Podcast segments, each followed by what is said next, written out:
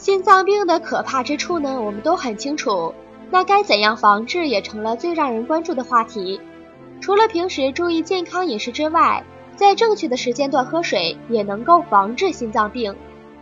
首先，早晨呢是人体生理性血压升高的时刻，在这个时间段喝水，可以缓解血液的粘稠度增高。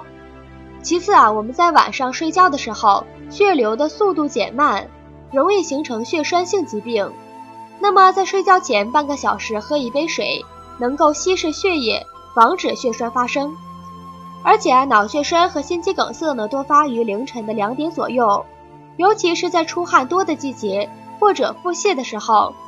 那如果大家在深夜醒来的时候啊，就可以喝一杯白开水，在这几个时间段喝水啊，对于防治心脏病会有明显的效果。